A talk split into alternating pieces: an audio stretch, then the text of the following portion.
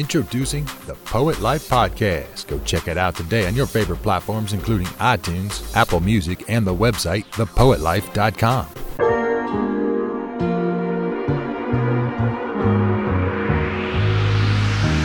Find a way, mm, find a way. Peace is going, everybody. It's the Poet Life podcast with a brand new episode for you all, man. Here with my good brother Christoph Jenkins. We have a special guest in the building. Three words to describe this man: passion, power, and potency.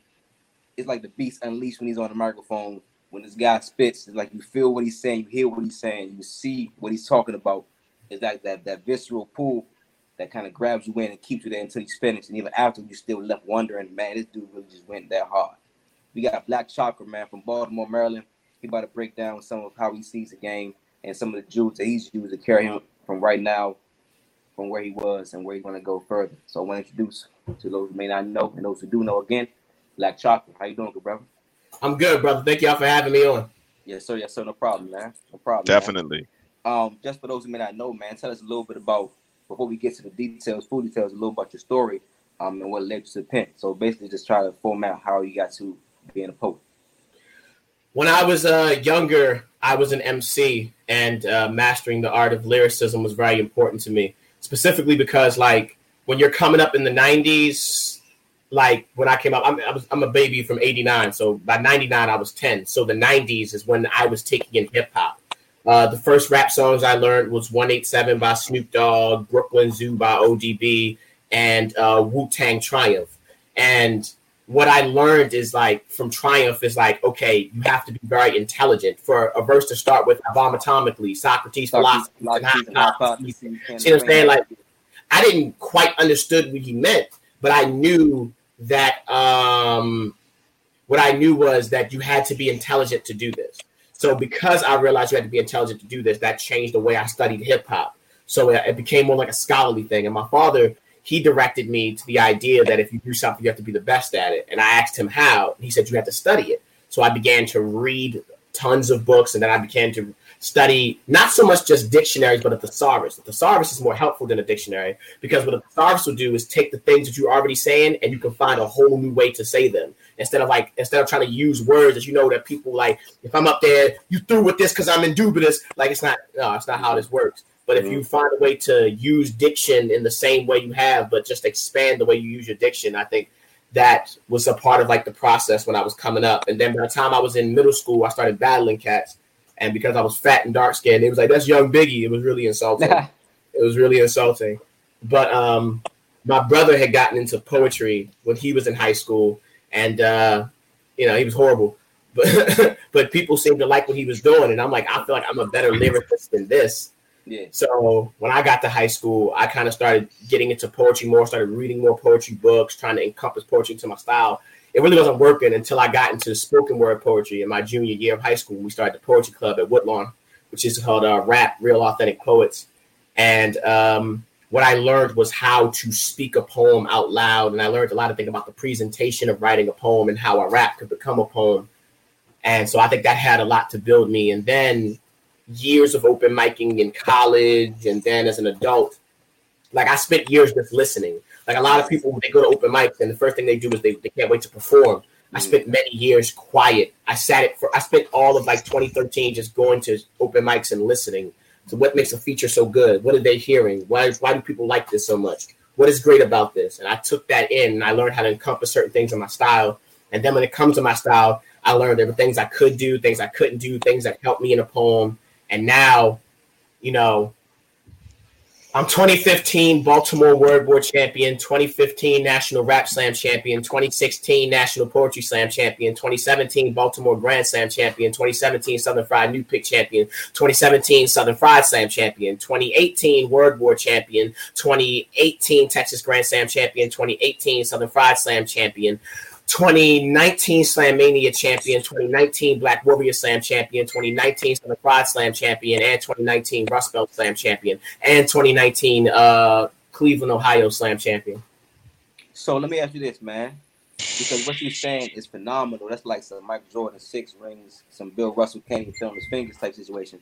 I want to ask you this: so being where you're from, right, and being your style, do you think it goes hand to hand? It's kind of like why you do what you do and why you're a battle poet. Baltimore, absolutely, brother. Baltimore is a very bar heavy city. Me and Lamar Hill, a very bar heavy poet. We were having this conversation. I had lunch with him yesterday, uh, which I like to do before I have an interview. It's good to like get a basis with other poets before you speak about the scene. Um, just a, just a personal belief of mine. Um, and he was telling me like we were talking like how Baltimore is a bar heavy city. Like there are a lot of poets who can win slams out of mm-hmm. out of state and you know do great all across America and come to Baltimore. It's like oh we have a very strong hip hop aesthetic. The rhymer here be God. So the and I had to come up under poets like Archie the Messenger, Lamar Hill, Talam Acey, E the Poet MC, mm-hmm. uh, Slangston Hughes, who's my favorite poet, and coming up under them, like you get this hip hop style internalized in you. Mm-hmm. I just and I was already doing hip hop well. I just had to learn how to translate in spoken words. So yeah, it puts a lot of pressure on you. And then like, I'm not gonna lie, man. If I made a Baltimore Slam team and didn't put none of the people who've been on the Slam team and just did a Legends of Baltimore and made a Slam team made of Lamar, Archie, Talam, E the Poet MC, and Olu Butterfly. Yeah, Slangston's been on our team. Thank God, he's the goat on our team. Slangston have been uh, slamming on multiple teams for years, yeah. but he never had a Baltimore team to slam on. He's the one who developed the Baltimore team, helped cultivate the Baltimore team, and because of that, we were able to go nationally and slam and make the name for ourselves that we were doing. It was all because of Slangston. He came up with it. He got us Poetry Slam Inc. PSI certified. That's all Slangston's work. Slangston is a a strong hand behind me as well. I was just a kid when I first saw Slangston, and then I was uh, in college, and he was destroying me in slams. It was not pretty. It was not pretty. It was like watching an ant versus a machine gun. It was not pretty. But um, I would describe what I learned from Slangston a lot like that scene in The Matrix when uh, Morpheus and Neo are in that room in the martial art gear, and he's just it's like I don't okay, you've learned some stuff. Okay, I'm gonna throw all these punches at you. You better learn how to block. And I just had to learn how to block, and it was just and then eventually I would just get to a writing standpoint and I would write so many poems and produce enough quality work where I could beat Slangston in a slam, which to me was like the greatest thing I had ever done. yeah, did. Yeah, yeah, for sure. For sure. So yeah, he's he's he's my goat, definitely. Slangston Hughes taught me that spoken word has no parameters. You know, there's all these ideas of what people think spoken word sounds like the stereotypical Linda, Linda, you know, that whole idea. And then there's the, the idea of the dragging and the words. And then there's the brother man, but then there's the other man. You know, there's all these, you know, there's all these ideas you get, these right. styles that you that are so cliche when spoken word is explained to you. But then I heard yeah. Hughes, and none of that was right. real anymore. And I realized I heard him my senior year of high school. I had went to a uh, my teacher had took us to an open mic. I think no, my junior year, and I heard him, and I I couldn't believe what I was hearing. I was like, this this sounds like the lost member of Wu Tang. This isn't spoken word, is it? And that was the moment I realized spoken word could sound how I wanted to. And he was gracious enough to mentor me in my uh, early twenties, take me to different slam competitions. I actually I had a conversation with him one night. I said, "Listen, man, I don't need you to pay for me." I don't want no favors. I don't need you to help me out with anything. I just want to know, can I go where you go? And can I ask you questions? I just I just want to learn from you. You're the best that I've ever seen. And I I feel like if I'm going to learn how to do this, I have to learn it from you. And he was very gracious. He was very respectable, very kind. He was like, I got you. And he taught me a lot about uh, the art of poetry slamming. I, I would say the beast half of what you see from me, that comes from like Slangston training.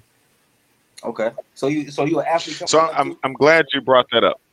You an athlete coming up? Go ahead. Uh, no, I was not much of an athlete. I was pretty good at mat wrestling though.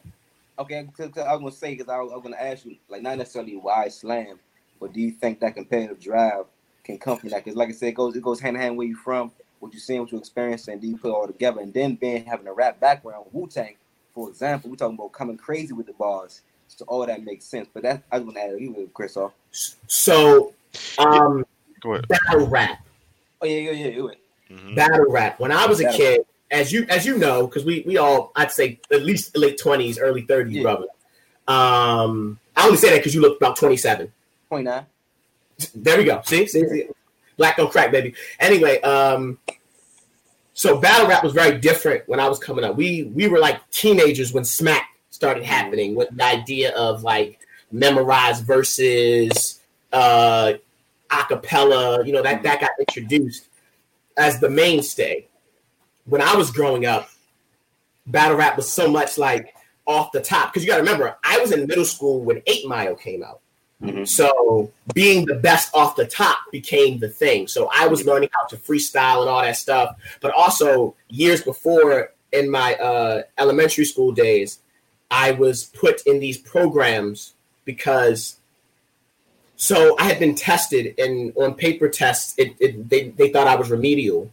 And then when I had took verbal tests, they thought I was a genius. So they had to keep testing me. And these tests were like the difference between me going to my regular school or going to a remedial school or possibly being put in this like elite school. Hmm. So because of that, I had to write on a different level. I had to learn how to study. And so that's where the competitive nature comes from testing.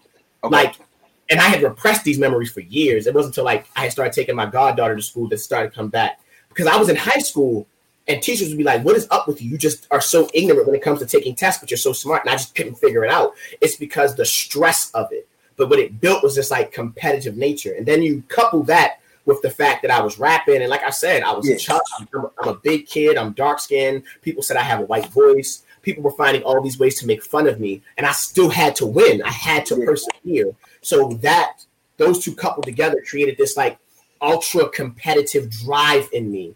And I see how the world treats winners compared to how it treats losers. So it just it just created this monster. And that's why I work so hard. Like every year of my life, I have won something since I was in eighth grade. Actually, since I was in fifth grade, I have won something every year of my life. Wow. That's heavy, Wow. man.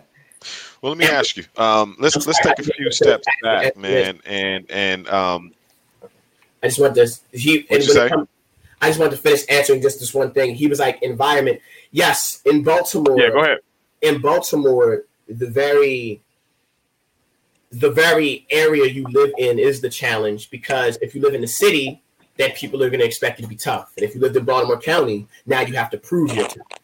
In the city, it's like, oh, I'm tough, and we all assume it. In Baltimore County, it's like, oh, you tough? Now we got to scrap to see if he really is. And it was the same way with rap. I I lie to you not when I tell you I had my life threatened multiple times at rap battles. I've had to battle. yeah, went on somebody so bad. Oh yeah, yeah. Oh, oh my God. It, it got to a point. There was a scenario. My friend. And then you already know you come, you, you come through passionate, so he probably taking you aggressive about it. You know what I'm saying? Oh, Yeah, already know. Oh man, like, and look, you see, I'm a nerd. You feel me? Like, I used to walk around Superman shirts. You know, real nerdy, real proud of my nerdism, talking about like sci-fi movies in front of people. So people got this idea, and they would come battle me like, "Yeah, I'm about to fry this nerd," and then I would snap because I'm like, "Bro, all I was listening to when I was in high school was like Big Pun, Cassidy, and Eminem. It's like you're gonna die messing with me." yeah, yeah. And uh, my friend, he had disrespected these two dudes in the neighborhood, said they raps was whack, all kinds of stuff like that. And they saw us outside of this bar, ironically, bar inside of a bar, and um, they got mad at him and they went to scrap with him. I deaded all that. I was like, that's trash. I tried to scrap with him over some online stuff. This is punk stuff. And my youngin, he was like, none of y'all gonna battle though. And I'm looking at him like, yo, I just defused the situation.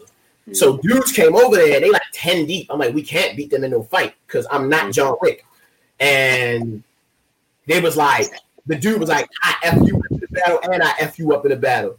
And I told him, I said, I got you. And then I had to look at them and I said, yo, are we rapping or is we scrapping? And they was like, what that mean? I said, I don't want to get punched in the face in the middle of a verse because I'm about to fry your mans. And they laughed. Hmm. And then they mans got fried and they were real confused. So my life was, and the, when I said that to them, they was like, well, let's see. I say this, you win, maybe we let you live. And I laughed. I laughed. I laughed so hard. And then I destroyed them really bad. So that's that's literally like the competitive all the reasons the competitive nature exists in me and where it all came from and like why it seems that way on stage. Because it's literally been life or death scenarios sometimes. Got you. Yeah, no doubt. Well, let me ask you about the beginning stages. You know, we we we jumped a little bit, right? So you mentioned um, taking notes, right? Uh, your your beginning stages. You you took a lot of notes. You waited. You went to open mics. You went to rap battles and watched and listened and uh, took it all in, right?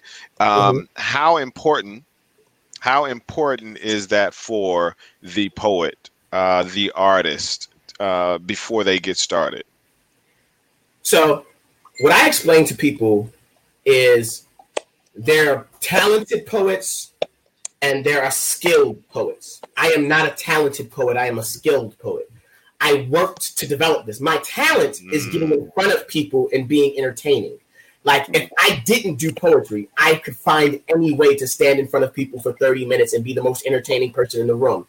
I did it in, in class when I was the class clown. I do it now. I I did one feature in Texas, and in the middle of my poetry set, I just stopped and did 10 minutes of stand up just to see if I could do it. And it came out pretty decent. But like that's my talent. My talent is not afraid to stand up in front of people and be entertaining. Poetry is something I have studied, I have worked at, I read multiple books on. Like, this is not something I developed overnight. Like, I would tell friends as a child, like, oh, I can't come outside, I'm punished. And my mother would be like, oh, You're not punished. Why are you saying that? I was like, Oh, I want to stay in the house and listen to lyrics. I need to understand how how Fifty put that bar together. And that's what I would do on the radio. So for me, there are a lot of poets with talent, and those talented poets, they they can they're just gifted at putting words together. They were just born that way. They were scholars. They don't know what a double entendre is, but they write them. Mm-hmm. That's never been me. And so right. for me, it's about being the scholar.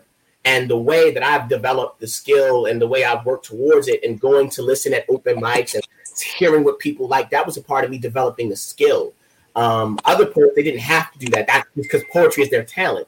So it depends on the poet, really. Like if there's certain poets I, I mentor and I see the writing is good, but they, they don't know a lot about the standing in front of people and stuff like that. And I'm like, they need to do what I was doing. You need to go see what presence looks like. Right. Like I would look at Archie the Messenger and I'd be like, he's encapsulating the stage. He's he's taking up the stage with his arms and then the patterns, he's flowing at a pace that allows people to follow the poem better. And I was like, okay, Slangston. I said, Slangston's unassuming. He goes on stage, he looks very calm, and then you're nowhere near prepared for the explosion he has. With Lamar, Lamar, it's like it's a preacher voice. It, it makes people feel comfortable, like they're walking into a church. It's the voice. It's a, so I started studying all these things, and I, I tell people I don't have like a great voice, and people are like, "No, you do." No, I don't. I really don't. Like if you listen to Lady Brion, Lamar Hill, you listen to me, you're like, "Oh yeah, my voice isn't the most appealing thing about my poetry, but the writing is." And if you spent years as a hip hop fan, my cadence is familiar. So you're like, oh, I can accept his voice because if you ever heard of right. Biggie, Big L, Eminem, it's like, oh yeah, his voice sounds fine because you listen to hip hop. But my voice is it's, it's the writing. So um, that's why I would say like, or the, the beginnings or why I would do those things. And I would only suggest it for certain poets. There are certain poets who have no idea what we do. I once got I once had a conversation with somebody in college, and they was like, "I didn't know you could teach somebody how to be a rapper, how to be a spoken word artist." I said, "Anything can be taught, but you have to develop the skill. The skill has to be worked on. Um, what is developing the skill right. like? Developing the skill means you actually have to practice writing. You have no idea how many people hit me up. Hey man, all my rap sounds simple. I'm trying to get to this level, man. How do I do that? I send them this page back. I say, listen, here's what I want you to do. I want you to write a rap. I don't want you to say your name. I don't want you to say the word the. I don't want you to say the word I, spit, fire. I don't want none of that in the poem. Uh, and but and ors, none of those. Now write the rap. Mm-hmm. And they stop talking to me. That's the last I hear from them. Because it's difficult. But what would you do? Wow. What would you do if you had to? Like, right. yeah. These are things you have to practice to get the skill up. Right. And many poets, like I said, are talented. So they just get these things. I'm, I'm not that, I'm not that person. I'm not that person. I had to study these things very valiantly yeah. and learn. So I think that's where it comes from. Why I went to like so many open mics so, so long. Mm-hmm. So would you say it's important to know thyself, right? Know know your DNA and know the lane that you're trying to be in, um, but also study the lane so you can figure out what lane you want to be in. That's Absolutely. good. That's good. Now, let, well, let me go ahead. No, no, no. I was go. gonna say you're, you're on uh, you're on the money because there's a conversation about lanes that yep. is, man, man. Yeah, we we, we, yeah, I know, I know. It's like we have two podcasts. Yeah, Mage, like if oh, that's heavy right there. That that one right there is is an episode in and of itself, like you said, like uh determining your lane that takes time. Yeah. Because I was going to ask you my next question. While I wrote this down, you started off in hip hop and rap and battle rap. So the question to you is this: Why spoken word and not the others? So, like I said, I got introduced into spoken word my junior year of high school, and I was okay at it. I'm, I'm not. I think I was good for a high schooler, but then again, I hear my high schoolers, and I don't feel like I was that good. Like if I if I went against my students when I was a kid, they would have destroyed me. But also, they had me as a teacher, Yeah. so I'm like maybe remove me as a teacher and Got y'all disability. So, um, so I kept that relationship going between me, spoken word, and hip hop, um, all the way until I got to college, Mhm. and I did this slam. Now, I had just won a talent show with this specific poem that I did, and I won a college slam. It was a terrible college slam, horribly organized, but we won nonetheless. Me and my community college, and that was crazy. So I had entered one of Baltimore's big slams. The big slam we have is Third War, and the prize is seven hundred dollars. And I entered, and uh, I didn't score very high. And uh, a very great poet uh, was one of the judges, and he said, "I think as a poet you suck, and I think as a rapper you suck." Now you can't hurt my rap ego. You can't hurt my rap ego. Let's just say I have lived too many moments of ripping people and destroying people's hip hop dreams. To my rap ego is the Hulk. Um, not the Hulk that went against Thanos, but the Hulk that was fighting Thor and Ragnarok. But my, my rap ego is untouchable. I'm like, you can't, you can't convince me I can't out rap you. Mhm. Um, however, the poetry thing I agreed with. I was like, maybe he's right. I don't think I suck, but I was like, there's things I have to learn. And then one day, pause. Before we get to that second part, my whole life has been lyricism. I have been writing my entire life. I have been writing my entire life writing and reading and writing and writing and writing and writing. I care so much about how a word is put together. Like I, I sometimes dream whole poems and wake up and write them. Like I care about lyricism. All my favorite MCs are like dudes I think are so good lyricism, like J, M, Big L, Biggie, Nas, Kool G Rap, Black Thought, Jay Electronica, Skyzoo, Loaded Lux. Like I like these people because I like what they do with bars specifically, and I I, I love how words come together. Mhm. I'm doing a hip hop show with my mans, and I'm spitting a song at the time that I thought was my best verse. You feel me? And uh, I said this line. I was like, "What am I without fire? Something I must address without putting on a dress. How do you doubt fire?" Which I thought was like crazy, right? Yeah, Uh, the crowd was just nodding their heads they didn't catch it. and I said, "Stop the beat," and I did the whole verse over, and I could barely get through a line without people going crazy. And I was like, I hand the mic to him. I said, "I think I'm done." I am greedy in hip hop. Like I, I, you know, I still rap and I still do the beat thing when I when I want to or when I want to produce a project, but I'm here for the words to give people the genuine understanding of the writing and the talent of the writing. And I think beats are sometimes a safety net and and a blocker for how powerful and potent my words really are. And I didn't want to share that relationship anymore. I didn't want to I didn't want to share that relationship anymore. And in spoken word, spoken word, there's no safety net, man. You're either a good poet, a great poet, or a bad poet. You, you can't fake it Right. Or you can fake it for a little while until they hear the better poet. Mhm. No names said, because respect. But there was a poet in my city, and they were getting quite a amount of buzz. And I listened to them and didn't think they deserved. And also, there were some moments where I felt that this poet was disrespecting me. So I started, and, and, and I had this, this this weird antithesis in my head where I'm like, why do people put so much stock into this person? Why do they think this person is so good? And I realized, I said, because they are performing in places that you think you're too good to go. And for me, being the best in my city, there's a there's a documentary called The Art of 16 Bars. Not the art of rap that Ice T had, the art of 16 bars, but they talk to rappers, they talk about all kinds of stuff. Talib Kweli said, if you want to be put on for me as a rapper, I need to know that you're the best of your city. When I land my plane and I ask who's the best rapper here, if they don't say your name, then I don't put any faith in you. So, and I believe that I carry that to spoken word with me. So if all these people are believing this person is really great, I'm like, I have to go down where he where they are, and I have to make people see. So in doing that, like I started to build this idea and stuff like that. It's a very hip hop mentality that I brought with me. But for me, it's that important. Uh, the writing, the level, and that people see. So you can fake it for a while until the contrast comes. And once the contrast comes, then it's like, oh, I'm sorry. Like, there's a dude who I grew up with, really good basketball player. Really good. He was amazing. I mean, he uh, if you had seen him, you'd have been like, man, if he actually could pass class, he he can go to college and ball. Um, and I used to tell him that all the time. His uncle came to visit one day, and you know, I'm not a baller. I'm terrible at basketball, man. The only sport I was ever good at was wrestling. Um, it's a very simple sport. Grab somebody, throw them. I was like, oh, this makes sense. I ain't gotta run. I ain't gotta chase nobody. They got they have to stand in front of me. I can do this. So basketball, not no the, the hand eye coordination. I don't got it. I don't got it. So he's playing his uncle. His uncle was like college baller, and he was destroying him. I mean, this is the guy who was the best basketball player in my neighborhood. This kid was like 14 and 6'1. He was 6'1 at 14. I was like, this kid's clearly got what it takes. His his uncle was like 5'9, 5'10 maybe. Tw- maybe like 22. And what he did to him on that court it taught me a valuable lesson that I've carried with me my whole life. I'm just like, oh, you're not the best. You're the best that I have seen.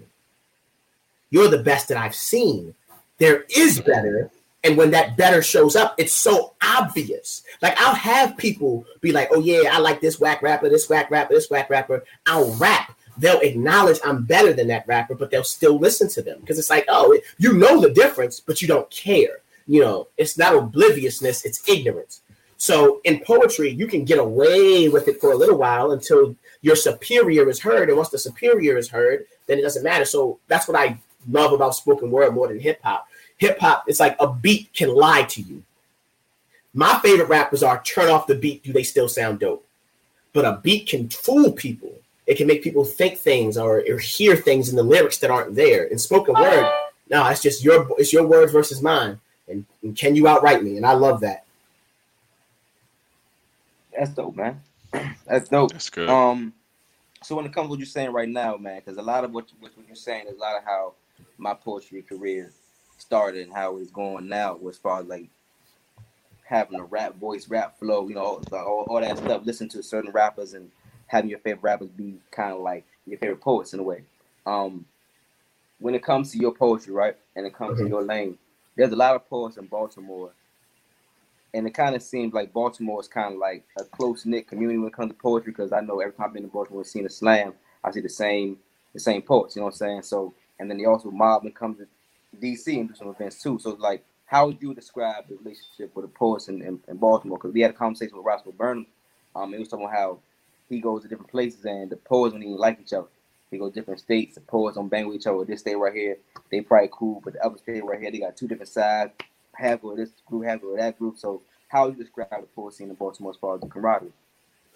First, I would say um, Baltimore too small for that. You feel me? Baltimore too small for beef. I I run on this. I can run into this person anywhere. So like the the unnecessary energy, all that stuff. We too small of a city. There was a scenario that happened in uh, 2015 outside of Baltimore. So I was at the National Poetry Slam, and the Boston team won National Poetry NPS in 2015. Um, the poem that the Boston team used in the finals, uh, Melissa Lozada-Oliva, she has this poem.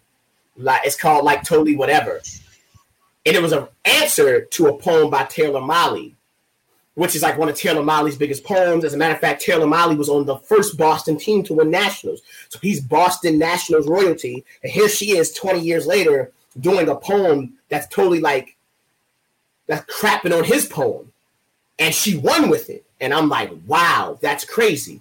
So I'm talking to uh, Love the poet. She's a poet in Baltimore. She's one of my mentors. She's someone I bang with, and I was telling her about that. And the first thing she said to me is, as I think the best way to answer this question, and she was like, "In Baltimore, for somebody to write a poem that this is somebody else's poem, it's got to be some serious stuff." She like somebody do that to me. She's like, before I respond with a poem, she's like, I would call them like, "Yo, what is your beef with me?" Because that's a, that's serious. And then, you know, down there in Boston, I don't know how they roll, But you know, it's no disrespect to Melissa Lozada-Oliva. Her poem was good, and I thought it answered his poem very well. It was disrespectful, but hey, man, a good poem's a good poem, man. I, I, I ain't here to judge nobody on how they win, because that's not what I do. I'm a winner, so I'm not going to judge you on how you win. She wrote a poem, she won with it. I ain't a hater. However, for me, like if I was going to like totally destroy one of my Baltimorean brothers or sisters' poem, first I would have a whole conversation with them about the piece on why I feel like there needs to be a response to it or why I feel the poem is problematic. And because of the respect I have in the scene, I, I, I'm okay to do that. And because we're humans, we literally are people who use our words for a living. If we can't find a way to talk this out, that's just dumb. It's Baltimore, yo. People get murdered here every day. I got I lost like I lost a homeboy like two weeks ago on like mm-hmm. like you can't beef here get real uncomfortable real fast. So like it's good to just nip things in the butt. And the second way I would describe where I am in the Baltimore scene, I'm in the middle of two generations. I'm little bro and big bro all at once. Uh, middle child uh, by J. Cole. I very much am the hope of the Archies, the Lamars, E, the Poet Love. All these people sign off on me and are like, "Yeah, he's the guy. He's their new guy. He's he's the he's the best out right now. He's killing it. He's he's the he's the number one guy." A lot of the legends of Baltimore co-sign me, but I'm also young enough where all of the new guys and new women, the the ones in their mid 20s, early 20s, and 30s, they all come to me. I'm their OG, which is weird because I still feel like the kid, but I know I'm the OG and they come to me to learn things, stuff like that, because I've been I've been doing I've done a lot in my time, uh, just just overworking myself. But that being said, so because of where I exist in the scene, my camaraderie with a lot of people, and also I try to respect as many poets as possible. Even if I don't like your art, I try to respect you as a human being. And if I don't like you as a human being, I try to respect your art. And if I don't like neither, I don't speak to you. I leave you alone. I don't got to disrespect you. You can you can check my Facebook, bro. Scroll down. Ain't no disses to no poets on there. Ain't no disrespect to nobody in my city. It's dumb. That's dumb. That's not what I'm doing. Uh, a lot of people, because through the blessings of God and only through the blessings of God, um, I've been able to been considered one of the best in my city. What do I look like disrespecting some poet? Like that's dumb. It's like Jacob disrespecting you. There was one time I was at a show and this young poet took a shot at me.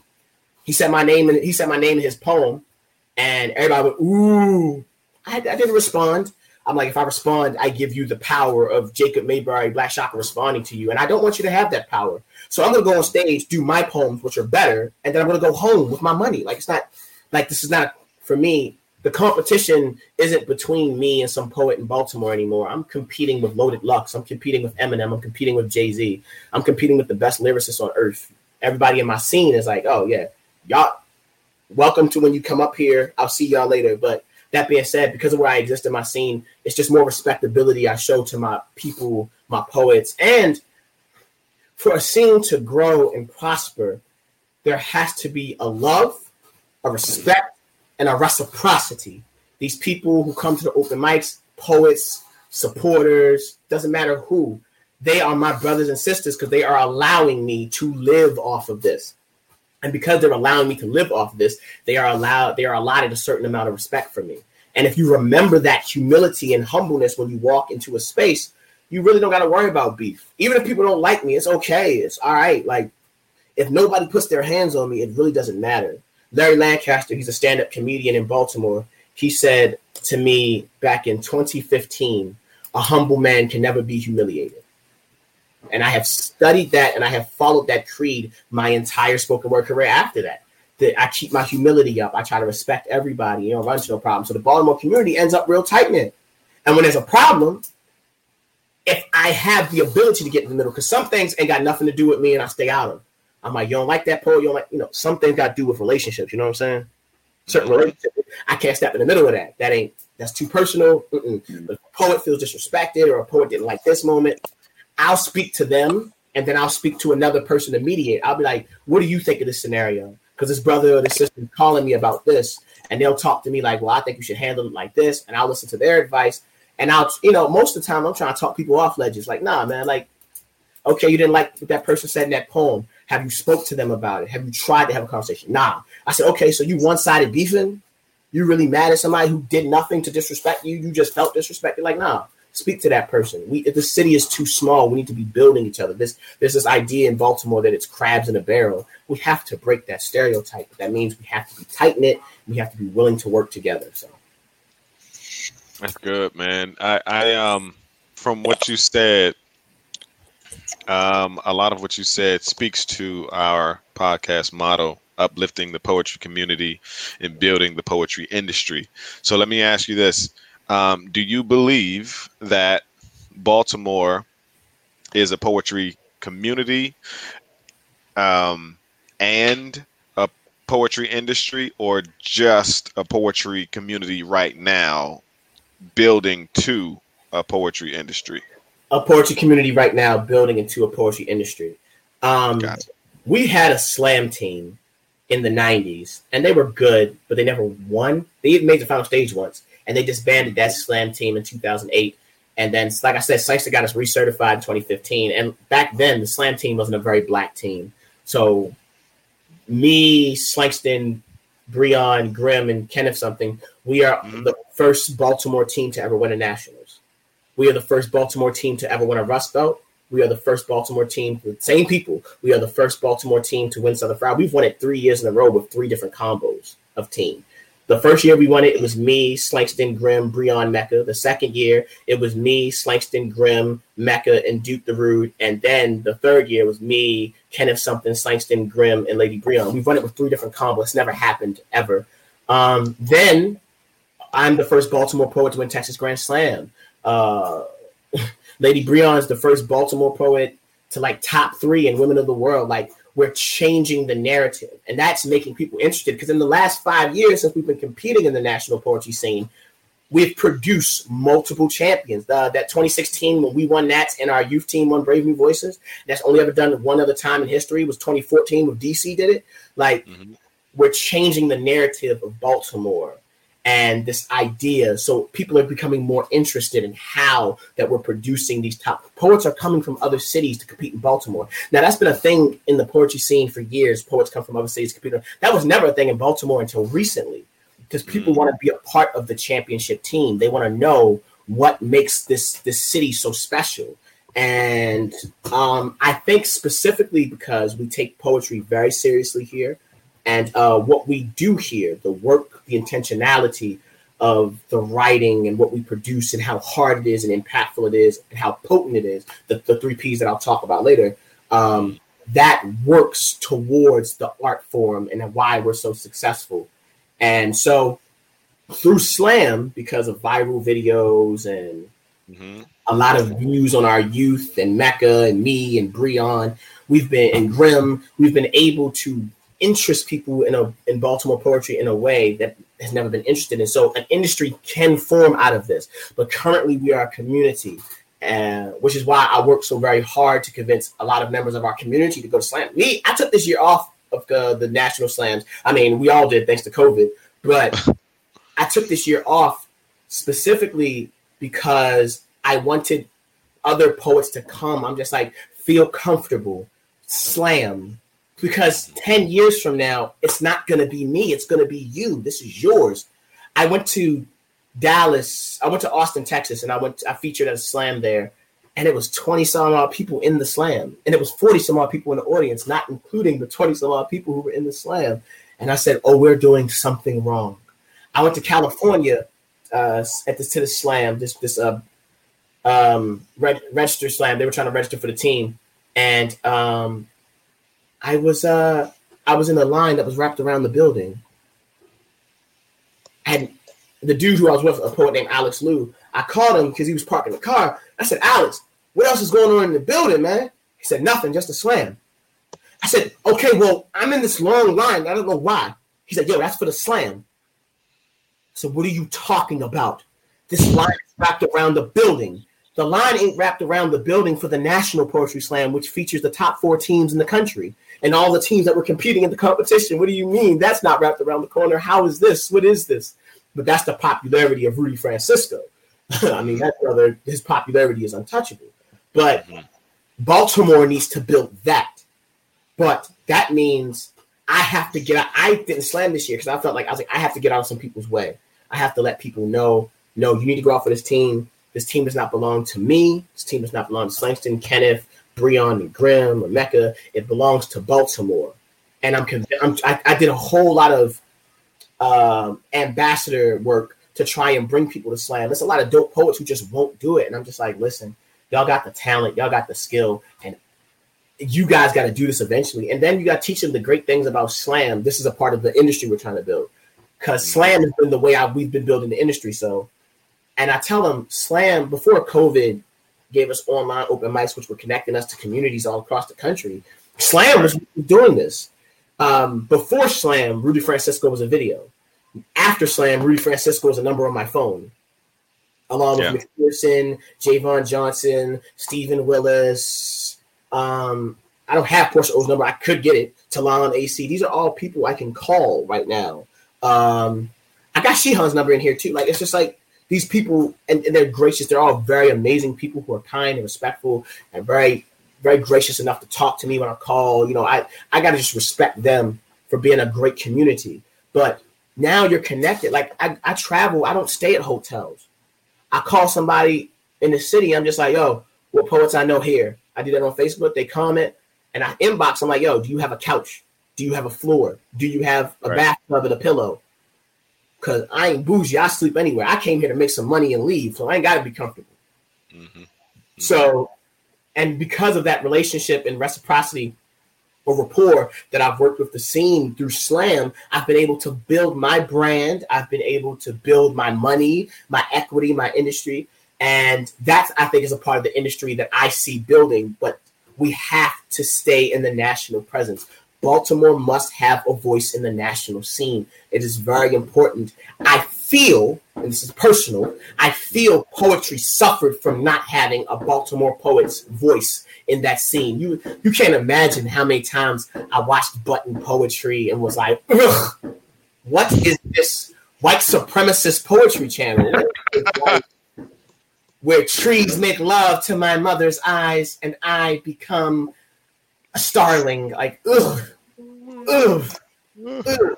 My depression uh-huh. is a dog that I've been walking with no leash. I can't take it no more. I cannot take it no more. I cannot take it no more. And it's not the writing. It's just like everybody sound like this. Don't nobody don't nobody got no DMX in their spirit. Don't nobody Yeah. got no Langston Hughes in their soul. Ain't don't nobody sound like the last poets. Ain't no Amiri Baraka and nobody pen ill. Ill. So who in Baltimore is going to to to create and build the uh, not just the industry, but the the um, the button poetry, the the platform? Who who's going to build the platform in Baltimore? You got this year. Hey, you got six more months. How, how about you go ahead and build that platform? to, to quote Sting uh, on one of my favorite songs, Sting and Eric Clapton did a song. Um, it was on uh, one of Sting's album, but it was specifically on the soundtrack of Lethal Weapon 3. And the song is called It Was Probably Me. It's going to have to be me. Um, and it's going to be a, another thing on top of the pile of, man, hmm um, look, bro. Like when I tell you, I I have I'm cursed with ideas, bro. It's a curse. Same here. It's a curse. I'm cursed with ideas. Yeah. And then, if that wasn't enough, I'm cursed with the filthy thing that I know about affirmation and manifestation. So I Right. know that the ideas can form into reality when you just work Yeah. at it. So I'm just disgusted with the workload I got. Right. I say something and I'll be like, why you say that? Why you say that? Because like it got to come to fruition now. I made a joke on Facebook.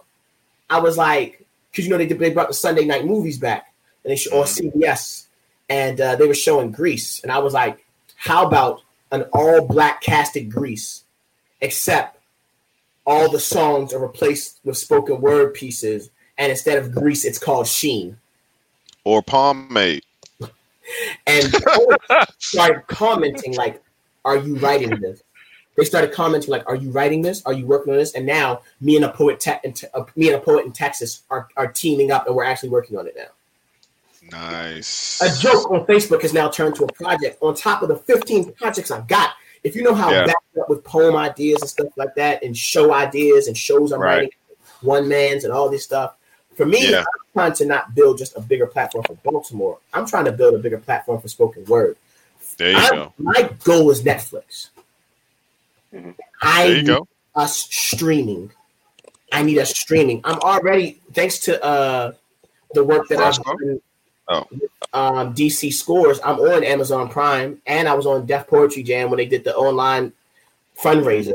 So I've been on Def Poetry Jam, and I've been on Amazon Prime, and I got the Amazon Prime Connect, and I got that Connect. It is not far fetched that I could go to them with this show idea and make this work. I can do this. I can make this Well, I work. know you connected with uh, Roscoe Burnems. We, you know, we had him on as our, our first in, in season two, and so he's he's spilled the beans and and, and uh, kind of broke it down on how to do it. You know, so it's possible. And I- Roscoe is not just my friend; he's a brother. He's a very Yeah. respectful poet. He's a good man. Um, he's someone who always gave me advice, always was respectful to me, and like he never tried to sun me. He never tried to big bro me. He never tried Right. to oh, I got poetry success before you, so nana nana boo boo. He's always treated me as a brother. When I Yeah. won, he was always in celebration of me winning, and uh, I have a lot of appre- appreciation, love, and respect for Roscoe Burnems because of that. Totally. Good dude. Real good dude, man. So let's get to these three P's, man. With those three those three P's that characterize yourself and your character. power, potency, pin. What do I mean when I say power? Power is aligned with performance. When you are on stage, how encapsulating are you? Yes, there are very soft spoken poets, and they have their realm too. They exist, and I don't have anything against the soft spoken poet. However, slam, by the very nature of the name, is explosive, it's bigger. When you go to a play, yes, there are soft spoken scenes and then there are explosion scenes. Actors must know how to turn those on, performers have to know how to turn those on, and yes, poets have to know how to turn those on. I have seen Talib Kweli perform multiple times. I have never enjoyed it because he is not explosive on stage. However, Jay Z is the god of quiet. Jay Z is very calm on stage and it works for him, but it has to be a master of that art form. So the power of how you wield your performance is very important. How well do you make eye contact? If you're not making eye contact, you can look at the center of the back of the room and then just scale the back of the room like that, and it'll look like you're looking at people. It's just a trick I use. Um, eyes are the windows to the soul. So when you look someone in their eyes, you're at, you're literally stepping into their house, and because of that, making eye contact with a judge when you say something powerful, or with an audience member when you say something powerful, it connects in a different way. I have a poem called Taraji. The poem is about black women and my admiration for them and my ode to them and my respect to them. And I make sure that I connect eyes with every single black woman woman in the room that I can see when I do the poem. I I try not to miss a single one. So each of them can go home like he looked at me when he said that line about black and power and stuff like that. And for me, these things, what, what are you doing in your performance? I was I was I was I'm so glad I did this yesterday. I was working with a young poet last night, and she's a very talented writer, but she cannot encapsulate me in her performance yet. So you learn things. I'm like peaks and valleys, peaks and valleys. There are lines where you can be calm. There are lines where you can be loud. There are lines where you need to be somber. Every emotion, every line you wrote in a different emotion. Like I'll ask somebody, "What's the emotion of this line?" And they're like, "Oh, this line is sad." So you have to translate it in a sad manner. But this line is comical. Now you have to translate it in a humorous manner. You see what I'm saying? Mastering those peaks and valleys takes people through the emotional roller coasters of what a poem is. Because a poem should not be one voice, one note. It should be many voices, many notes. It's a composition of music. In the Art of 16 Bars, they said flow in hip hop was meant to imitate jazz instrumentals. Like Biggie is a saxophone. I'm the N O T O R I O U S. You just lay down slow, like uh uh uh uh uh uh. uh. So if you learn how to flow words and how to use your words and project them in a certain manner, you can literally grab different things. And the art of pause. Miles Davis said the pause in the middle of my compositions are as important as the instruments itself because they'll be in the middle of a and that stop and then the bass comes in boom boom boom boom and that that switch of music is literally a switch of emotions so all that is a part of the power learning how to use your voice, how to wield your words, learning the art of the pause, learning how to master your emotions on stage. If you're doing a sad poem and I don't feel sad, you have failed. Somebody reads me a poem. It happens all the time. People like, I want you to hear this. The first thing I ask them when the poem is over, because I'm not, we don't need to talk about writing. We can debate writing of the poem for years. Like, what did you want me to feel? Mm. And did you successfully translate what you wanted me to feel? And if they did, then the poem is a success. If the point of the poem was for me to feel burdened the same way you do, if I feel burdened, successful. If the point of your poem was to make me feel happy and I feel burdened, oh, you have to redo the poem. You failed. You have to add the safety in there. You have to add the part where I'm supposed to feel happy and better. So, like, that's all about the power learning how to wield your voice learning how to wield your words learning how to take up a stage how to move how to master the emotions so that's all what i mean when i say power potency mm. potency has to do with the concepts and subjects of your poem there are two types of poems there are microcosm poems and there are macrocosm poems now a really great poem can be a microcosm and a macrocosm at the same time but it's not always necessary.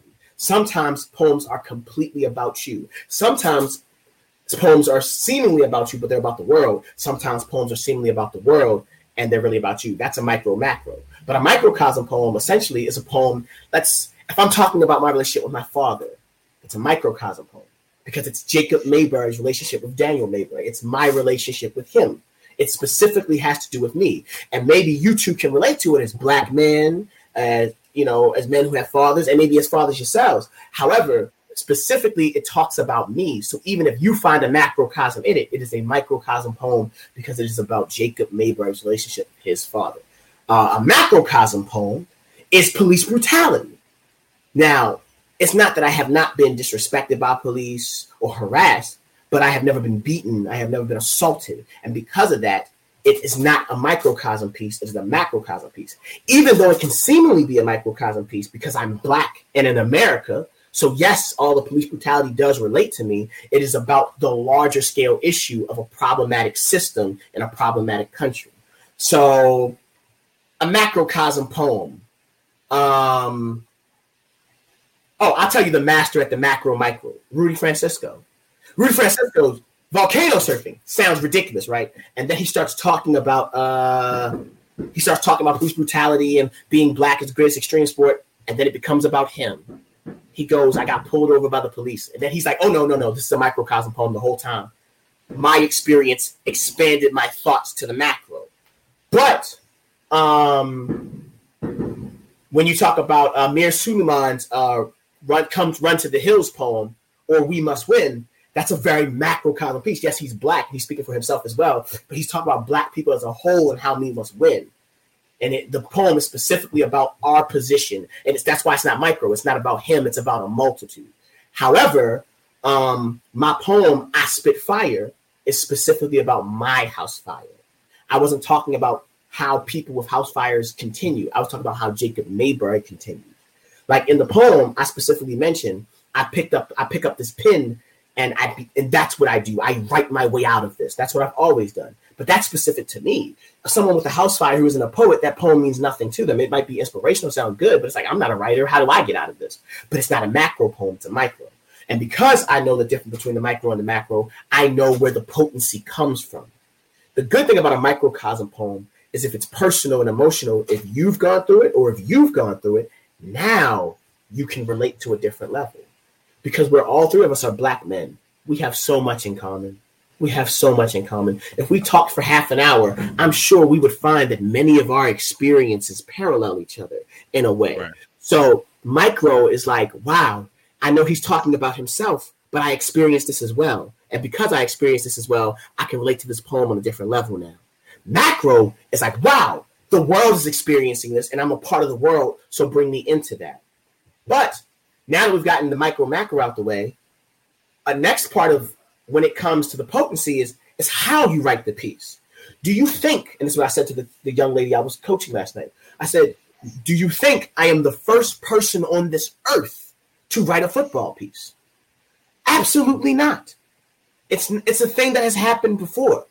I just happen to have the most popular football piece, specifically because where I performed it, how I wrote it, and how I performed it. Which are very important things when you slam. Why this poem? Why this stage? Why now? So, and I, when I did the poem, I was in Texas, Right. the football mecca of America, and I was in Texas A&M. Texas A&M's college football stadium is bigger than the Raven stadium. Who is my audience? Football players, kids who go here, football fans. There is literally no better place to do this poem than now. And the power that I performed it with and the writing I added to it makes it more appealing to the ears. It makes it the lyric, the lyricality and the wordplay, the double entendres that I I ensue throughout the piece make it very slick and people never thought to put things together in that manner. So it's got popular. That's the potency.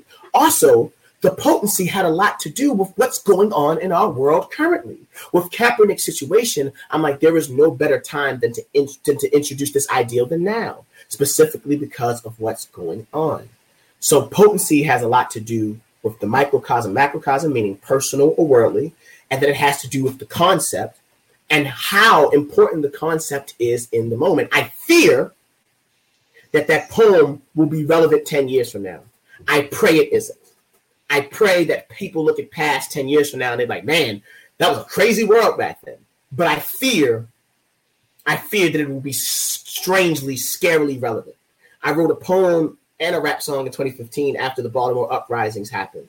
And I brought the poem back recently because it's about police brutality. And I went and listened to the song not too long ago with some uh, youngins who I was trying to teach about like songs you perform at shows. And they listened to the first verse and they're like, yo, that is scarily relevant to what's going on right now. And I said, it is. Because some things are age. People have been asking me, what have you been writing about the current situation going on in the world? I said, I've written nothing. I already wrote the poem. I already wrote them.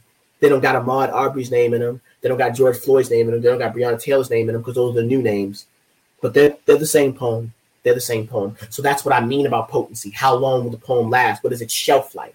Can I pull this off the shelf 15 years from now and it still have the same effect as today? That has a lot to do with my potency and concept. Um, I'll teach you a quick lesson in concept right now. Um, I have my notebook beside me. I call it the Pepsi Gatorade. Forgive me, I don't have a bottle of Pepsi or Gatorade right now. Uh, but second.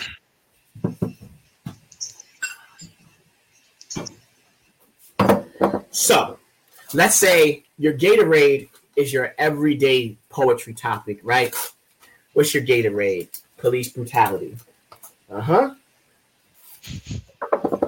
Um, love. Mm-hmm. Um, relationships. Right? Common things. Depression. Common things that you always hear a poem about. That is my Gatorade. I but before you ask why this is called Pepsi Gatorade, when I was teaching this to the students back in 2012, there was a Gatorade bottle and a Pepsi bottle in front of me, and that's the only way I could teach it. So now it's called Pepsi Gatorade. Now, what's your Pepsi? Something very uncommon to write a poem about. Diapers. How many people write poems about bankers? Nobody. Um, sofa rash. It's a thing. It's a thing. Sleep on the sofa the wrong way, you can get sofa rash. Um, dragons, right? Very uncommon things. And um, hmm, broken clocks. Just see, I'm just thinking of the most random things I can think about right now. Mm-hmm. And shake them up. My poem is about my Gatorade is relationships, and my Pepsi is sofa rash. And like this is now how I have to write my poem. So it'd be like, you know, never before did I scratch my back because I didn't know anybody had it. but I didn't know that I could love someone into a scar, into a rash. They say if someone lays on a sofa for too long with no shirt on, they will get this nasty gash called sofa rash, and it is so ferocious that you will scratch for hours. The way she left herself on my body was more of a scar than lipstick. Now I start building the poem. Now, and then I work back to the end about like, I just still wish there was someone to scratch my back. Poem. This is a quick way just to teach concept in writing. Potency. It's not about someone else has written this, it's how creative can you write it. Like I said, I'm not the first person to write a football piece. I won't be the last person, hopefully. I definitely not after my poem. You should you should hear the copycat poems. They're really great. Uh, I actually kind of like a couple of them, real talk. But um, that being said, it's all about one, the concept, two, how important the concept is, the macrocosm, the, mac- the microcosm, and uh, what way do you flip it that makes it so interesting? Because ain't nothing new under the sun. So that means you have to create essentially a new world every time you write. And now we get to the pin. The pin, the pin, the pin, the pin, the pin, the pin, the pin, the pin, the pin, the pin. Oh, the pin. Oh, the pin. Oh, the pin. I would like to believe that I am 40%, I'd say I'm 30% power. The power you see on stage is like something I'm summoning, and people think that's a lot of me, but I'll say 30, maybe 35% uh, power. And I would say that means I'm about 15% uh, potency. That's, that makes 50, yep. So that's 15% potency because I don't super go crazy, like ridiculous, insane concepts, but I just do things that you know about and very Pepsi Gatorade, like you said. The other 50% of me is pin. It's pin, it's pin, it's pin, it's pin, it's pin, it's pin, it's pin. I can't say it too many times because I worship it. Uh, as I said earlier, writing is everything. What do I mean when I say writing, right? What do I mean when I say becoming a writer? The pen, how powerful can the writing be? Now, putting potency and the power of the performance aside, how well can you write? I'd like to think if you put me in a competition of any writing caliber, I could win. Essay competition, novel competition, short story competition, uh, collected works. And I have won literary poetry competitions. I won them in high school. I was bored with it. I hated it. I thought it was dumb. But that being said, because it's so easy to imitate their favorites, it's it's very easy for me to sound like Walt Whitman or or sound like Edgar Allan Poe. Studying them for all those years, and you know, it's very easy to mold your pen to sound like one of them or Maya or, or Langston because of the years of reading or studying. But that's what I mean. How flexible is your pen? I want to talk about rappers for a second. You know who my least favorite rappers are? 90s guys. Not 90s rappers. I love 90s rappers. Method Man, DMX, my favorite people on earth. However, I'm talking about the guys who exist today and they want to rap like Phife. they want to sound like Method Man, which is cool. Phife and Method Man are two great rap lyricists. And if you want to sound like either of them, I have all the respect in the world for you. But then you know what those guys tend to do? I will never rap like Migos. Why not? Cuz that flow's stupid. Is it stupid or you can't do it? Ah. You can't do it. It's just simple little 1988 flow. I used to live downtown. That's what you is. You ain't about this real bar life. I like to believe if I got a phone call from Nas right now and he sent me the most DJ Premier boom bapish beat of all time, I'm going to destroy it. But I also like to believe if the baby sent me a beat right now and was like, yo, I want you on this, I'm going to destroy it because the pen. What do I mean by the pen? Let's get into some specifics. One, how well do you know the poetic devices? I'm talking similes, metaphors, hyperboles, double entendres. How well can you wield those? Alliterations. How many types of poems do you know? Do you know sestinas? Do you do you know erasure poems? Do you know what a rant is? How to define rant? An anthropomorphic poem. Uh, what do you know about a persona? Personification. Um, you see epistolary poem. You see what I'm saying? Like, how do you wield all these weapons when you write? Do you even know what they are? When you write a line, are you intentional when you write a line? I know when I have written a line that I want people to react from. I was having a conversation with a poet and a stand-up comedian, and she was sharing with me this poem that she did for these um, this this communist group, which was weird. And it was a pretty good piece. The pen was fine. I was like, what did you want me to feel? She said, I don't know what you mean. I said, what did you write those lines for if you didn't know what you wanted me to feel? You just wanted to, you just want to please them. And I told her, I'm, I told her to stand a comedian. I'm so serious. I'll write a poem that I know is good.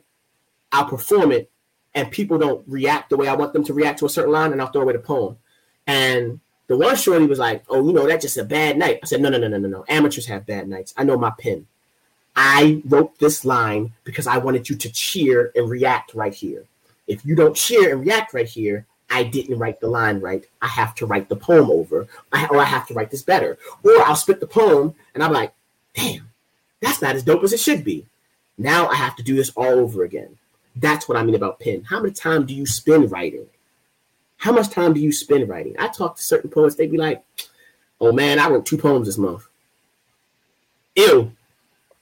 Oh man, it takes me two months to produce a poem. Ew. I need time. Ew. Which gets me into the strength of the pen and how to strengthen the pen. Like anything, practice, consistency. You have to continually do it. I don't write because I like to. I don't write because I want to. I write because it's a muscle memory. I swear to God, I go too long without writing. I start like feeling it physically, like, oh my God, I've got to get something written because that's how long and how much I write. But for your pen and your writing consistency to be strong, you have to debunk the myth of writer's block. Mm-hmm. There is no such thing. It is made up. It is not real. It is something stupid that, if I can speak candidly, it is something stupid that morons make up to explain why they're lazy. It's not real. There is no such thing as writer's block. Think about it. What's blocking you? You? Okay, you're what's blocking you. Okay, so that means you can move out of your way. There is no such thing as writer's block. And then people like, what if the poem don't come out how I want it? That's not writer's block. That's dope block. That means you're worried about how it sounds to people. And because you're worried about how it sounds to people, you don't like it. What if it don't sound good to me? Then edit it until it does. That's all still writing. There is no such thing as writer's block bro. Like, yo, you literally just saw me do the Pepsi Gatorade. I made these subjects up. I didn't know I was gonna pull out uh, what I pulled out and stuff like that, and I had to make a poem about it. For me, I'm like, oh, there's my concept. Now I just gotta write. I've already got the metaphor. I've already presented to myself. Also, I constantly have ideas. That's another thing. People get lazy. People get lazy. So for me, there is no such thing as writer's block. I did a workshop, right? That's what I did. I said, hey, everybody write the best poem you can write in the next 20 minutes. I'm giving the winner five dollars and everybody in my room wrote. Every single person in that room wrote. And you know how disgusted I was? I was laughing to myself. So I was like, all right, before y'all share, I bet everybody five dollars in this room that you've said you've had writer's block before. I said, how many of you have had writer's block before? All of them raised their hand. I said, oh, I'm keeping my money. I just want my money back. You don't need to read your poem. You would owe me the five dollars anyway. I said, you see how five dollars? That's what 20 quarters, 4, 8, 12, 16, 20. Yeah, 20 quarters was enough for you to write a poem. And you'd be looking at me like, I can't think of nothing. For the idea of 20 quarters, you just wrote a whole great poem. It's not real. It's simply you telling yourself your poem is not good enough. And that's not writer's block, that's dope block. You think the poem isn't dope enough, or ill enough. So you're saying, oh, I'm not ready to write it. That's not writer's block. And okay, maybe you're not ready to write the poem you want to write. Because I believe certain poems need to marinate. Some poems take me a week. Some poems take me a month. Some poems take me a year. That being said, that don't mean stop writing. And that's another idea.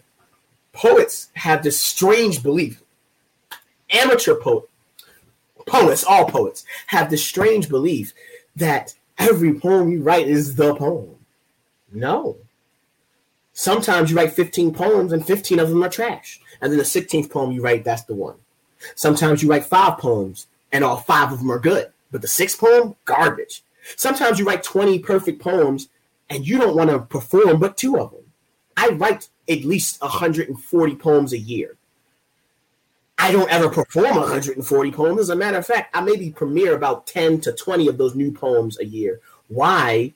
Because every poem ain't a great poem. I'm not writing to get a great poem out. I'm writing to keep myself in the motion of writing. This is why writer's block is a myth. So once you realize the myth of writer's block, the pen becomes stronger because the more you do it, the better you become. The more poems you write, the better you realize, oh, I utilize this device well. Why do you think I became such a double entendre monster? I kept writing them until now I don't even think about them anymore. When I'm writing, they just end up on my page because it's memory now. It's like, oh, it's just something I do now. Wordplay is not something I overly stress about. Um, I wrote this poem, so I'm doing this show, and um, and it's called "The Unauthorized Biography of Earl Simmons," and I'm going to do 10 DMX songs rewritten as spoken word pieces, or I'm going to the the flyer is going to say retranslated as spoken word pieces. Um, what is the point of this? Um, one, because we're in the era we're in, I want to live stream it on Zoom, Instagram, Facebook, and I'm actually at a point where there actually it might be a live performance of it while I'm live streaming it. And so I'm rewriting all these spoken, all these DMX songs spoken word pieces. There's a DMX song called "Get at Me," though. It's one of my favorite. It might be my favorite yet. I don't know. I've been diving into his library. There's a lot of gems. There's a that man has a lot of gems, guys. So get at me, dog. Or must I go through to show you that it's real? And I ain't really never give a feel. Get at me. I done mastered skill. I'm a guru with this mass appeal. They go to a slam like, I really hope I win. I go to a slam like, what's higher than a 10? It's cliche to say that I'm fired from the pen, but in the book I'm embedded. I edit till I F up my corrections like I'm fired from the pen, but I'm more like a bullet that's been fired from the pen. But that's what y'all do. It's cliche. Your wordplay, middle school stage. My wordplay, Broadway, New York, strip steak, raw, Monday nights, wrestling with my uncle to put the smack down, crack, sh- no, crack ship, troubled waters, ocean blues, muddy waters, howling wolves on every corner where a lie can lead to a silver bullet. So I skin the monster, werewolves, touch of mink on the streets is ba, ba, ba. If my boys don't band, we're in sync, rolling deep, we're Adele, computer clip, knives are buffering, so you reload the clip, shooter, shh, get around the block, Rubik's Cube, colors don't belong in certain spot, your number's up when 12 is on the clock, except you're what they're punching out. If they grade us, I'm an A plus, you're a high C. Don't ask me what this punch is about. I got the juice, not Shakuro, not Pac. I'm a Sada, I'm a of dread me. I am drama, TNT. I don't blow up, always there. I fell down Lauryn Hill if I don't show up. In slams, I split up groups just so y'all can grow up. And when I go to open mics, I dissect an open mic, spew flame, broken mic. Now you got a smoking mic. Man, if you're dead nice, I'm an effing poltergeist. Poetry is what you profit with. It's what I profit with. You got a nice flow. I am ice cold. We are polar opposites. Like I said, a master is here. I got viral video views, so my aura is something that an atmosphere. You got best poet nominations. This is world domination. I give the Atlas sphere because of these bars. Everybody knows my name. You don't have to cheer. We're not friends. Ain't nobody mad about you. This is a growing pain. And because of you, poets get mashed and burnt like Notre Dame dash from my acapellas or get split in half like Rockefeller. Yeah. Yeah. I'm a UFO mixed with UFC. I'm a UFO mixed with UFC. And I'm ill. CDC. Now I'm dragging DBZ. We're not in the same class. GED. I carry poetry on my back to my disc crack. DVD. I know my homeboy's in heaven because when drugs took his life, I watched the God. So spare me with who's the best talk. I'm tired of you rolling with that. Trust fall. Ain't nobody holding me back. So anyway, when I wrote that, my app, what I was tending to do was make fun of poets because what I'm hearing a lot of lyrical poets do the the fire from the pin part that I did earlier, where they'll say something and then they'll say it in a different manner. I'm like, oh, that's what y'all do. Let me show you what real play wordplay is. And I can do that because I know, like, oh, I know how well wordplay works and how to weave different subjects together. We could spend 45 minutes breaking down that poem, but we don't have to. That's why I spit it. I can't. I can't. Listen that right there. Listen to that right there. It's kind of like a uh, Fred the Godson. We, you know, the guy with soul, Fred the Godson, right? Like how every line was like leading to the next line, but it's you, you still stuck on the same joint. Like so, when you said like I, I was following you, you said that's what y'all do. I said, oh, here we go he he got get into. He said, "I'm ice cold. We polar opposites." Like stuff like that. Like I I hear poets all the time try to say, "I'm gonna run it back," and then say it slower. But you you, I heard everything you said, and I and, and I follow every every single line, every entendre, double, triple, quadruple. I followed it, bro. Like you, you have to run it back. So we talking about caliber. So what you said is is case in point. You know what I'm saying? So mm-hmm. first of all, respect for that, man, buck, and then like when going with the pen, one thing I found to be important too to add on what you said is uh when, when having a flexing your pen is also knowing how many times you can memorize it. I like running back in your head. Now I heard Mhm. Jay Z say, or somebody say about Jay Z, is that he go 18 times before he go and do it out loud. And so I tried that, right? I Mhm. did a um, Neo Elite. Neo Elite is like the poetry uh amps, DMV type thing, be in the room, the color, plain color wall, you do anything like Right. color. So um well I, I said, look, I'm I got Monday I, I did a Friday, so it's a Monday, I'm gonna go 18 times each day like it's Friday. I did that and by Friday, it was like I was walking and I heard every word like clear as day in my head, like you're like, oh this, this ain't really in me. So I said, you know what, I gotta do more of this because normally when it comes to the pen and it comes to practice, and it comes to flexing, I found myself getting past the writer's block, quote unquote, because like, look, man, I already know, like, like you said, it's, it's really just me. The writer block is me. So when it comes to writing books and writing poems, like, nah, I, let me just think about it some more. Write something down, something will come. And so a lot of the the one liners, two liners, you come back and finish them. You know what I'm mm-hmm. saying? 'Cause you put thought into it. So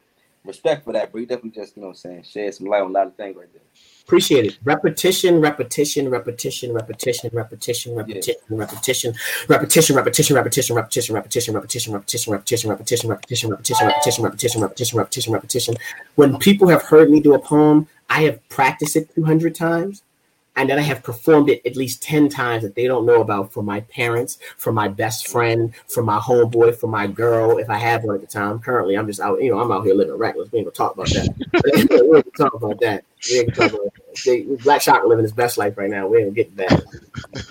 But anyway, yeah, yo, like when it comes to that pen, man, the strength that you're putting into the writing, the surety behind it. Like, yo, if you can hear if you hear it in my performance, I don't doubt if it's dope or not.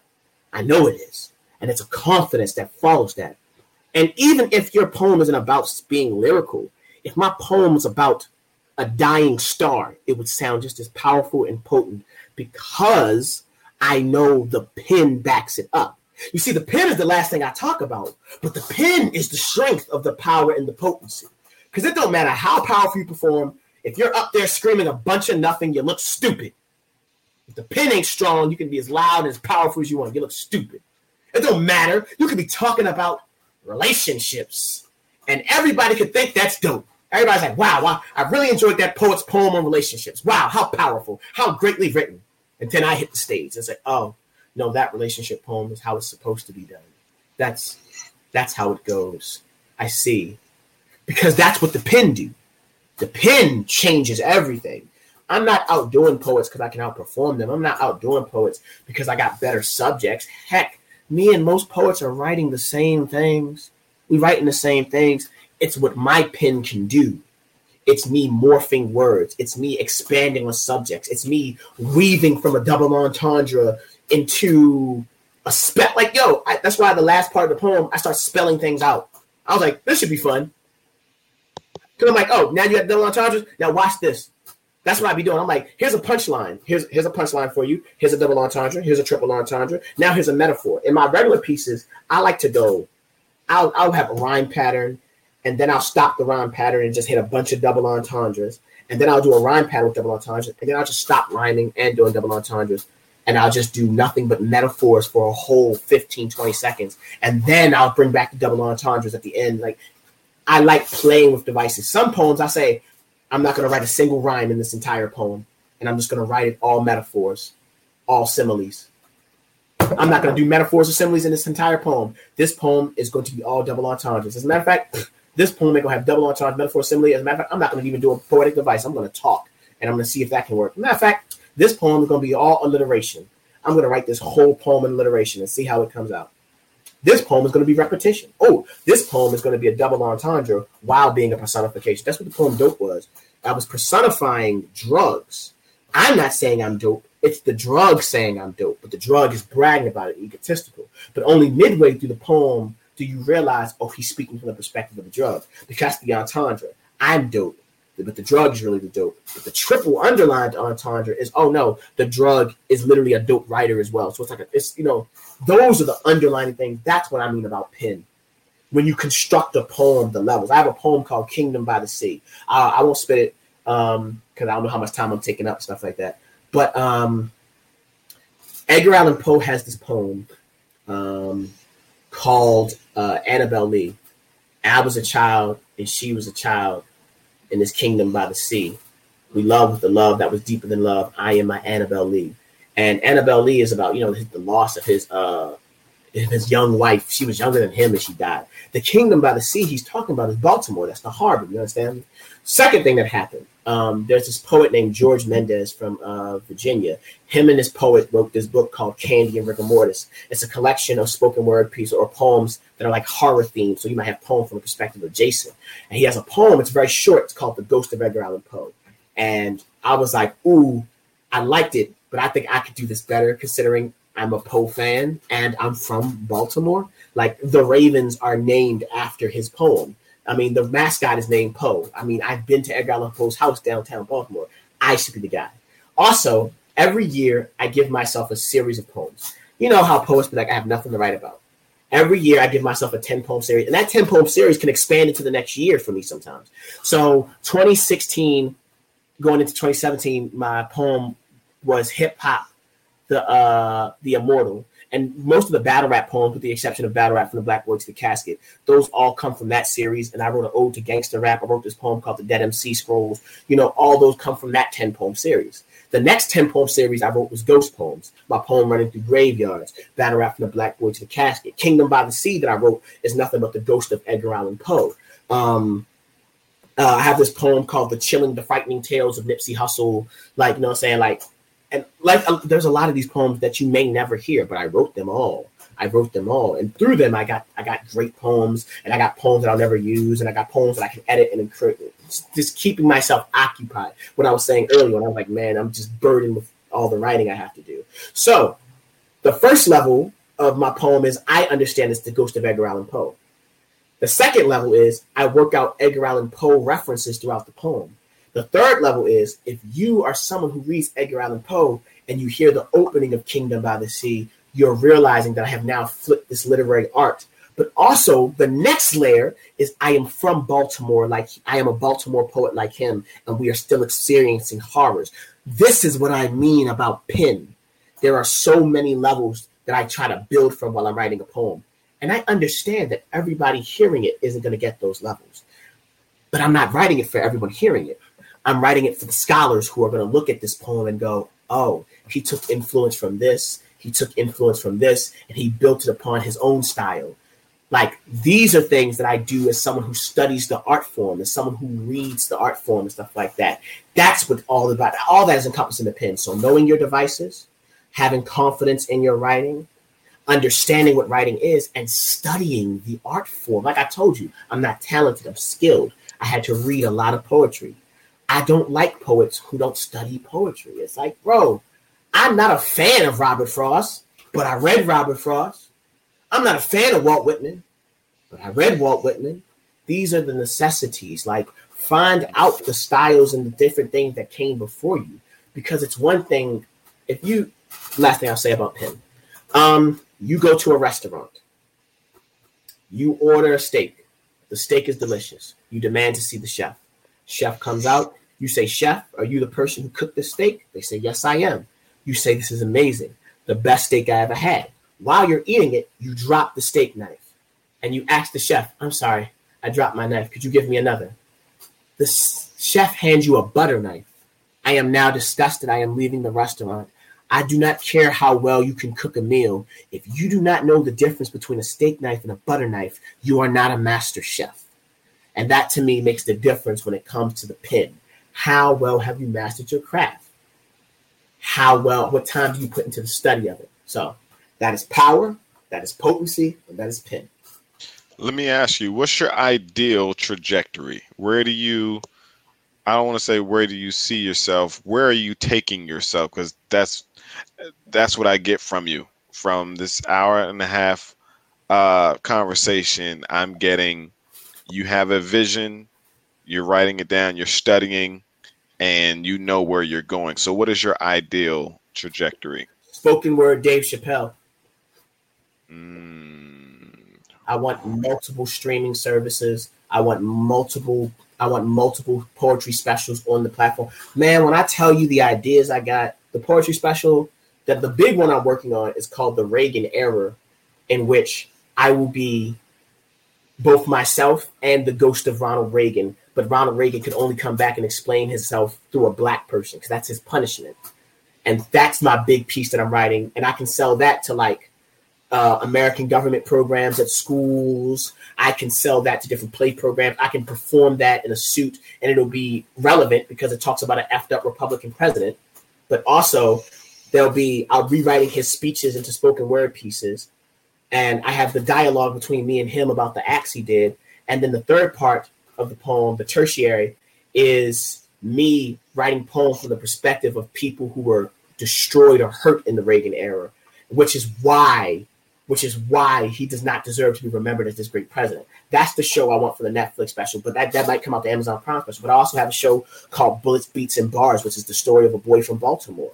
And then I have a show called Rumpelstiltskin, which is about my hunt for gold and why I fight so hard to be at the top and stuff like that. These are all ideas. I'm cursed with them. And now this Grease show and this DMX show that I'm writing right now. And if the DMX show goes fine, then I can produce 10, 10 Jay Z pieces into spoken word poems, 10 Eminem. Oh, this whole show I want to do called the Eminem, the Mayberry Mathers, where I rewrite 10 Eminem songs into spoken word pieces. So, through these ideas and the writing I can produce for them, because I can produce writing at a very fast and high level. I'm doing the sh- I'm, all the poems ain't written for the DMX show. I got 10 poems. I've written six so far. I got four more poems to write, and then I got to memorize them by the second week of July. Not no sweat. That being said, it's hard work and I'm willing to put it in and I'm willing to do it because sacrifice is the art of being great. So yeah. because of that, my trajectory, I'm shooting for the streaming services. It looks like Amazon Prime is my first stop, and then I'm trying to get us to Netflix. After Netflix, I'm trying to get tours. After tours, I'm trying to get a live spoken word album that can be put up for a Grammy. Because there's right. a word category in the Grammys, but no spoken word artist has ever won it. There is. None. No. No, no spoken word art. No, none. None. Dave Chappelle was a category. It's a category. a category. Yep, Dave Chappelle won it last year. Wow. For uh his last stand up. It exists. Speech pr- politicians usually win it, or people who are like uh life coaches, they win it. No poet has ever won it and I, I look to change that. So Slam has allowed you to build your Rolodex. Slam has allowed me to gain the popularity I need to get into the rooms I need to get into. And build your Rolodex because now you have those names and oh, phone oh, numbers yes. in your Absolutely. phone. Absolutely. Yeah. Absolutely. And through these connections and through these people and the way I've been blessed with the ability to explain what I want and what are my ideas, I, I have a lot of things coming for me, and I just have to stay healthy and yep. work my butt off. Yeah, yeah. So choose a lane, choose a lane, choose a lane, choose a lane, mm-hmm. because I think that's a weakness in the poetry community. I, I, I, um, it's almost like a lot of poets don't know there are lanes that they can choose from. You know what I mean? And and the, and a lane that can that they can drive in to an actual destination. Absolutely. Like you're you're you're actually you have a nice car driving in your lane to your destination. Absolutely. And that was intentionality. I had to figure out what my lane was. One day I woke up and I decided I didn't want to try and sound like other poets. I decided I wanted to sound like me. And me is a very lyrical, dope, battle rap sounding person. Why why not sound like that as a poet? Why try not to be my authentic self? That's stupid. All the best poets sound like themselves. So first lane I figured out was my sound. Got it. The next lane, I was like, okay, slam is the vehicle I will use to show people how elite my sound is. It's a Got competition. It. So, and yeah. then because of that, it raised my status, it raised my resume. Do I think slam is for every poet? Absolutely not. Heck, right. Um, right. there's a poet in DC. His name's Orville the poet. I think he. My Slam. I think Orville be great for slam. Orville don't slam. He never would. Orville had a conversation with me. He was like, you know, I don't know if I would want my work judged like that. I told him your work's always being judged. Slam is just them judging it out loud. However, right. I think the brother's good enough where he don't need slam. You understand? Yeah. Orville yeah. Orville has the brain and a mind for yeah. business where I think he will be quite successful without slam. Totally. He, he understands potency yeah. better than many poets. Like what yeah. he did for the cancer awareness, the fighting, yep. like that. I'm like, yep. what a way to attack something social and use poetry as yeah. this as this force to fight this thing and like and to introduce it to this new audience and to bring all these people in these cancer survivors into what we do it's genius he's got the eye he understands potency very well and because he know, potency so well he don't need slam as a lane his community his lane um not only is is poetry obviously um but it's it's community his lane is community he's a galvanizer as mm-hmm. you can mm-hmm. see with pure poetry, right? And he's learned that that that's his lane, and he's doing quite well in that lane. It's he just had his eight year anniversary for pure poetry. Amazing, you know, that's by the way. That's that's unheard of. That's unheard of, man. To be that consistent and to plan and maintain monthly events and still have a uh, a growing crowd because a lot of times you know your your attendee will say well i've been to the last one i'm good i'll, I'll, I'll maybe i'll come to the to the next one you mm-hmm. know and that's the that's the hard part to create such a community where it's where you've created fomo fear of missing out mm-hmm. i don't know what's going to happen at the next pure poetry, I gotta be there. That's that's huge, and I think he he's definitely mastered um, building a community. Um, man, this has been a wealth of of information. I just had to sit back and just listen, man. This has been a, uh, a workshop. This, uh, you know, I'm good gracious, and you know what? I, what I'm really excited about is the fact that um, you know when your episode drops, and I gotta, I gotta find out what that date is. But um, when your episode drops, it drops on a Monday. That same week, that Friday, is when we will have um, a workshop where you will go even deeper um, into, and, and you could just go, you know, and and we'll have students in there just wanting to learn and first of all meet you, but also just uh, get some mentorship from you and and I'm really excited about it. We got to do some more work, man. Um, and, but at the same time, you got a whole lot on your plate. You you you have all Def Poetry going on right now uh, with introverse, uh, you know, and so, so, you just did. You they just brought back um, uh, Def all uh, Def Poetry Jam. Mm-hmm. Man, that's what got me into spoken word. Same. Oh my yeah, there are there are Brave New Voices kids and there are Def Poetry Jam kids. We're, we're definitely amongst the Def Poetry Jam kids. Yeah, man. That that's where that's where I got the idea for fighting cancer with poetry, and that's kind of how I uh, templated my my events as you know bringing the poets together and just letting them go off of you know the, the with their messaging, man. Um, Black Chakra, man, I really appreciate you coming on, man, and and I'm I really excited about. Me.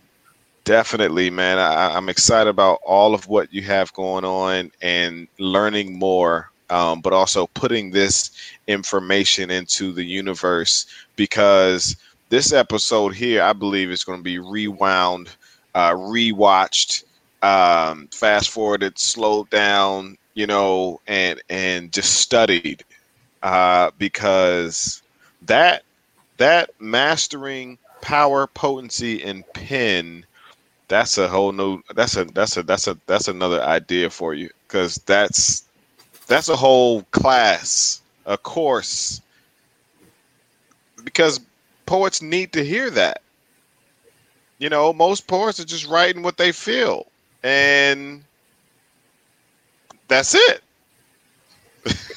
uh, I, i'm and and that's you know okay if that's the lane that you want to be in not a problem. But again, inten- in- intentionality uh, about where you want to go with it.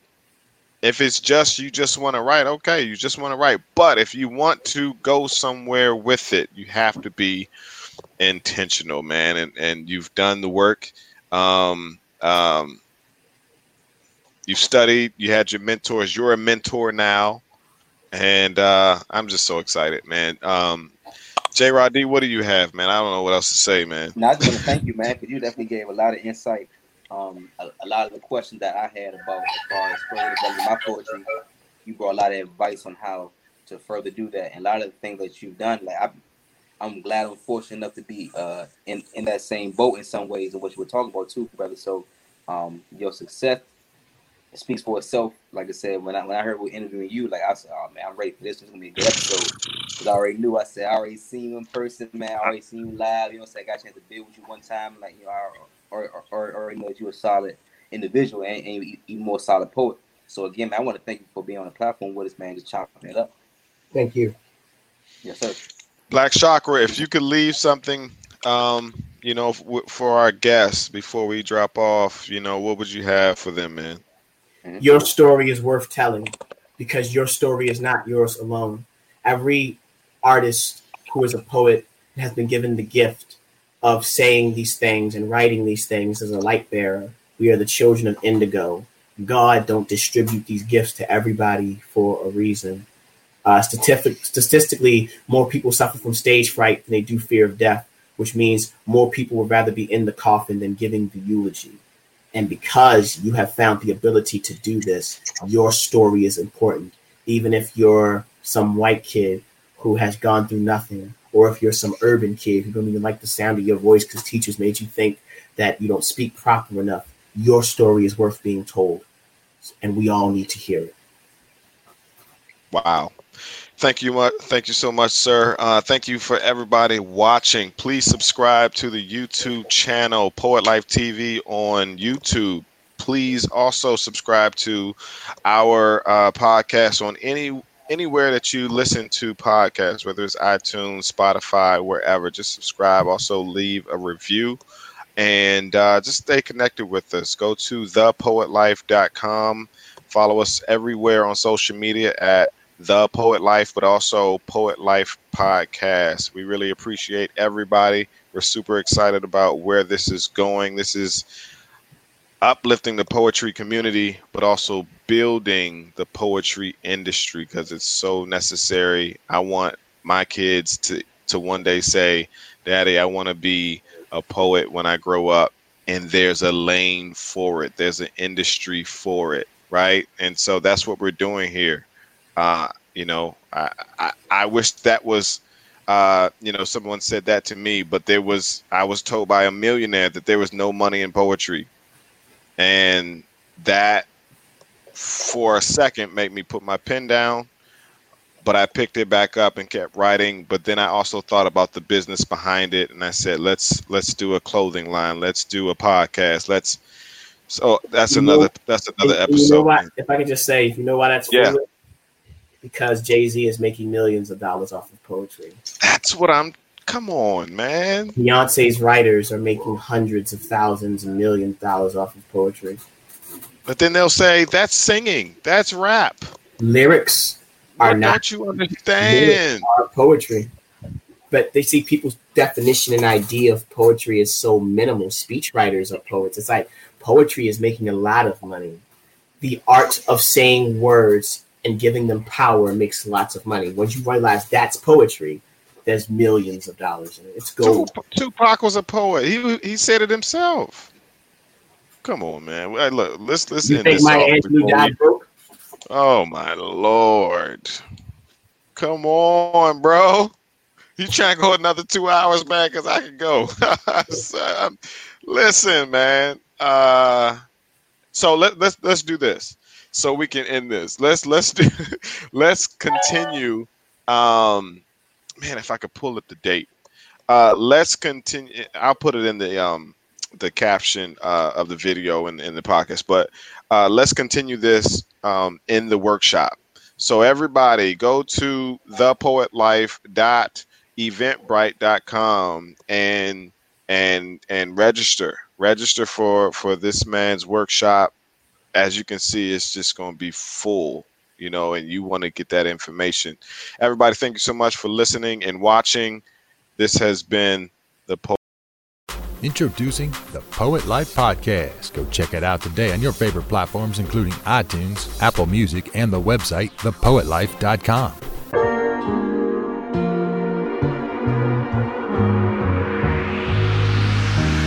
Find a way, find a way. Ain't get no time now. You in the way. I'm doing fine now. Out of my business. Find a way, mm, find a way. podcast. Thank y'all for having me.